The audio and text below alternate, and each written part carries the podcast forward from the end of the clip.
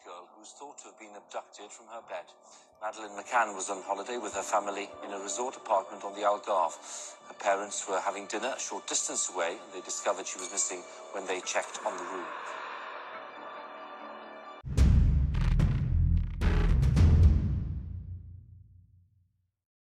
Ciao a tutti, benvenuti in questo nuovo episodio. Oggi parliamo del caso della scomparsa di Maddie McCann.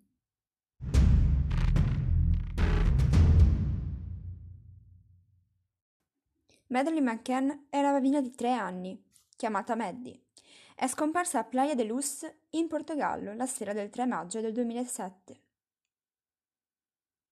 Si passa dai sospetti ai suoi genitori al sospetto di rapimento fino al sospetto di omicidio, fino ad arrivare al 2020, quando la polizia tedesca riaprirà il caso.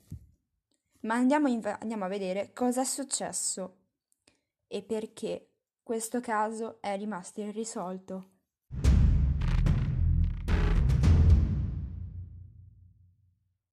Come detto poco fa, Madeline scompare la sera del 3 maggio 2007, un giovedì sera.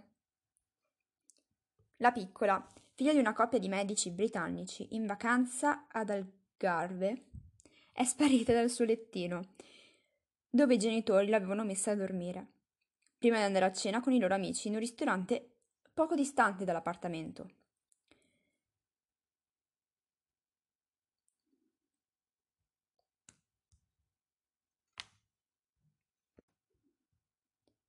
Kate e Gary McCann sono i due affermati medici di Leicester. Sono diventati genitori dopo cinque anni di tentativi, finalmente, nel 2003, quando è nata Maddie. Seguita, due anni dopo, da una coppia di gemellini, Seth e Ellie. Sono genitori maturi e amorevoli sono una coppia rispettata e stimata. Nel 2007, a maggio, per le vacanze di primavera, decidono di regalarsi dei giorni di relax per tutta la famiglia ad Algrave. Tramite un'agenzia trovano alloggio all'Oceans Club di Playa de Las, de, Dallas, Dalus nell'appartamento 5A. È una graziosa casetta al piano terra con un patio. Perfetta per chi ha bambini piccoli. Sono partiti con altre coppie di amici, tre per l'esaltezza, e in totale sono sette adulti e otto bambini.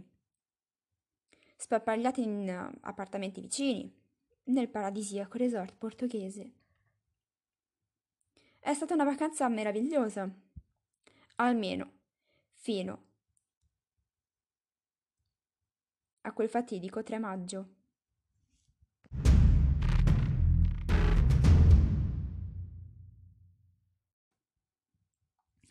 Un giovedì la famiglia decide, intorno alle 18, di andare a mangiare fuori. Mamma Kate mette a, letto i gemelli e Madeline. E alle 20.30 esce insieme al suo marito per andare a cena con gli amici al ristorante di tapas, poco, poco distante da lì. Infatti, si sistemeranno in un tavolo dove possono osservare la camera da letto, o meglio, il piccolo appartamento. L'Ocean's Club offre un servizio di asilo nido e babysitting notturno. Ma non si sa per quale motivo i McCann e i loro amici decidono di lasciare Madeline e i gemelli di due anni, Seth e Amelie, da soli.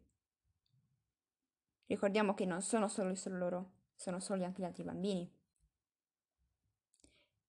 Sono addormentati nei loro lettini, nell'appartamento 5A. Insieme agli altri genitori hanno stabilito turni di ronda ogni 20 minuti per andare a controllare i piccoli. Ogni genitore controlla il proprio, i propri figli e anche gli altri figli e poi se ne torna al tavolo. Il tapas bar dista 50 metri in linea d'aria dalla casa. Praticamente possono vedere l'appartamento. Alle 21, Madeline viene controllata per l'ultima volta dal padre e alle 21.30, sebbene il turno fosse di Kate, fu un amico ad offrirsi di controllare tutti i bambini, al posto suo. Entra e nota che la porta era leggermente aperta. Controlla se ci fosse qualcuno, ma non vede nulla di strano. Alle 22, un'ora dopo, Kate torna a controllare i bambini e fa la scioccante scoperta. La sua piccola è scomparsa. Alle 22.30 il resort attiva il protocollo per la ricerca dei bambini scomparsi.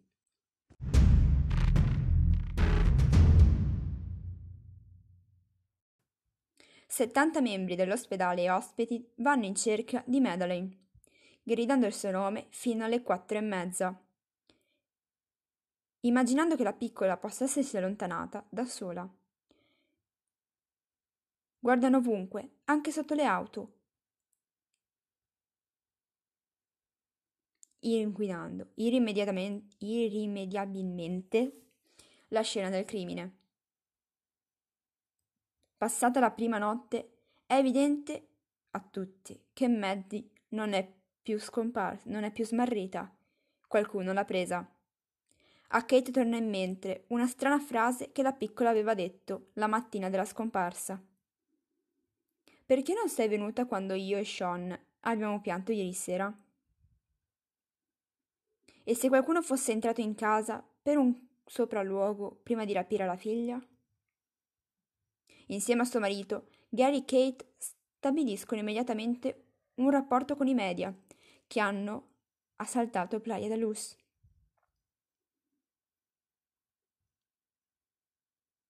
Fanno un pubblico appello. In mano il giocattolo preferito della figlia. Nell'altra, quella del marito.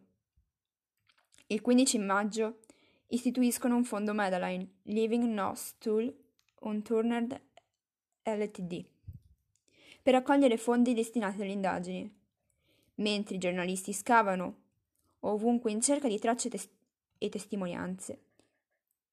La polizia giuridica, giuridi, eh, giudiziaria controlla i criminali sessuali della zona, ma trascurano di indagare anche sui loro genitori.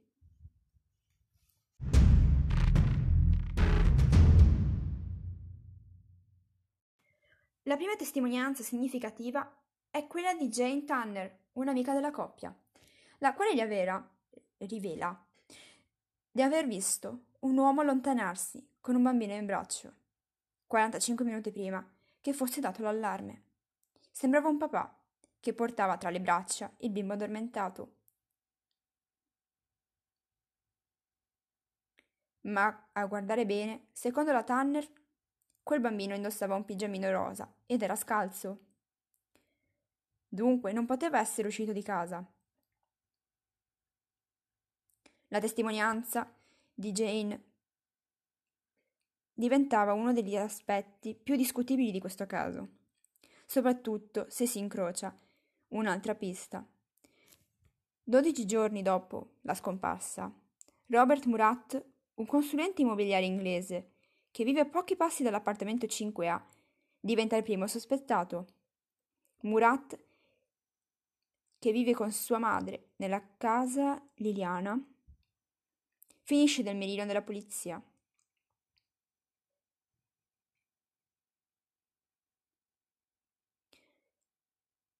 Dopo che un giornalista del Sunday Mirror ha detto alla polizia che aveva chiesto informazioni sul caso.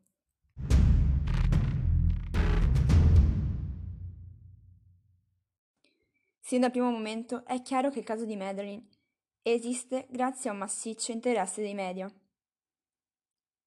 Ma sono proprio i giornali e il tv, in, in più di un'occasione, a far deragliare le indagini, visto le piste include, inconcludenti.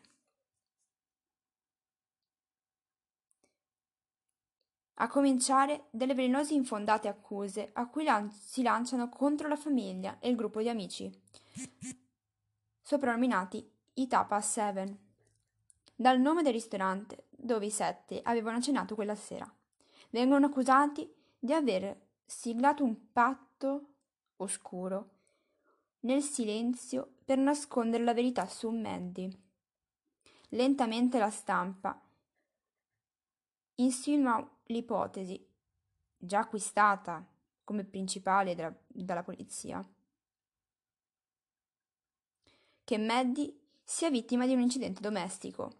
Sua madre Kate, medico anestesista specializzato, viene tra- tracciata per aver causato accidentalmente la morte della figlia somministrandole un sonnifero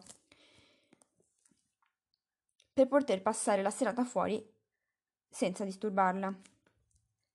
A supporto della teoria, April e Luis il 31 luglio 2007 vengono chiamati sulla scena gli agenti, con i loro cani addestrati a fiutare tracce di cadavere di sangue. Entrambi i cani si, si allertarono dietro il divano del soggiorno e vicino all'armadio della camera da letto principale e su alcuni giocattoli della bambina e sui suoi vestiti.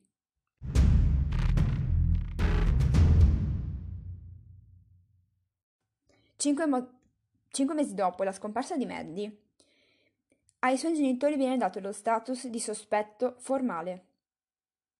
Gli viene permesso di lasciare il paese, cosa che sotto il consiglio del loro avvocato fanno immediatamente, arrivando in, in Inghilterra il 9 settembre 2007.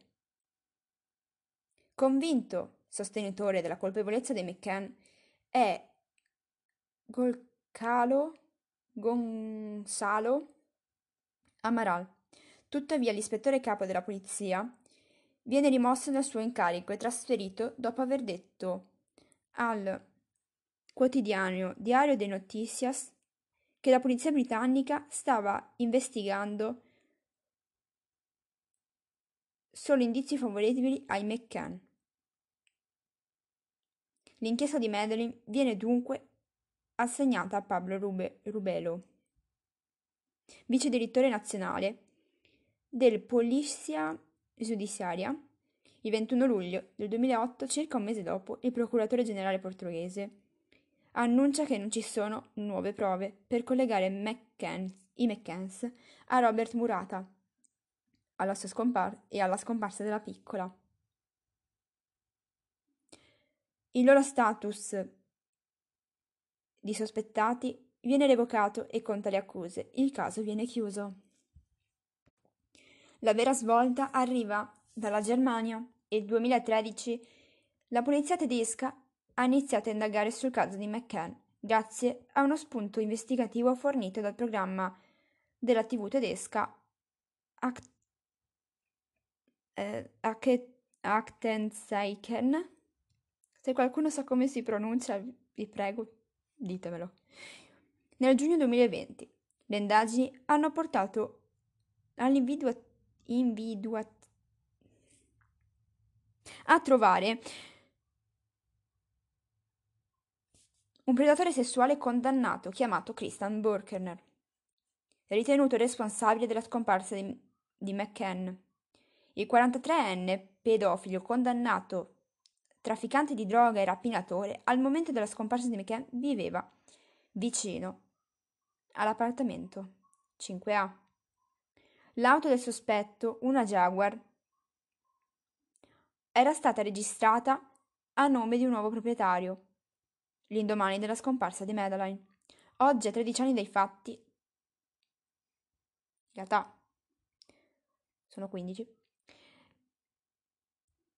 la procura tedesca ha dichiarato che, in base al, ai precedenti penali del sospetto, ritengono che Maddie sia morta.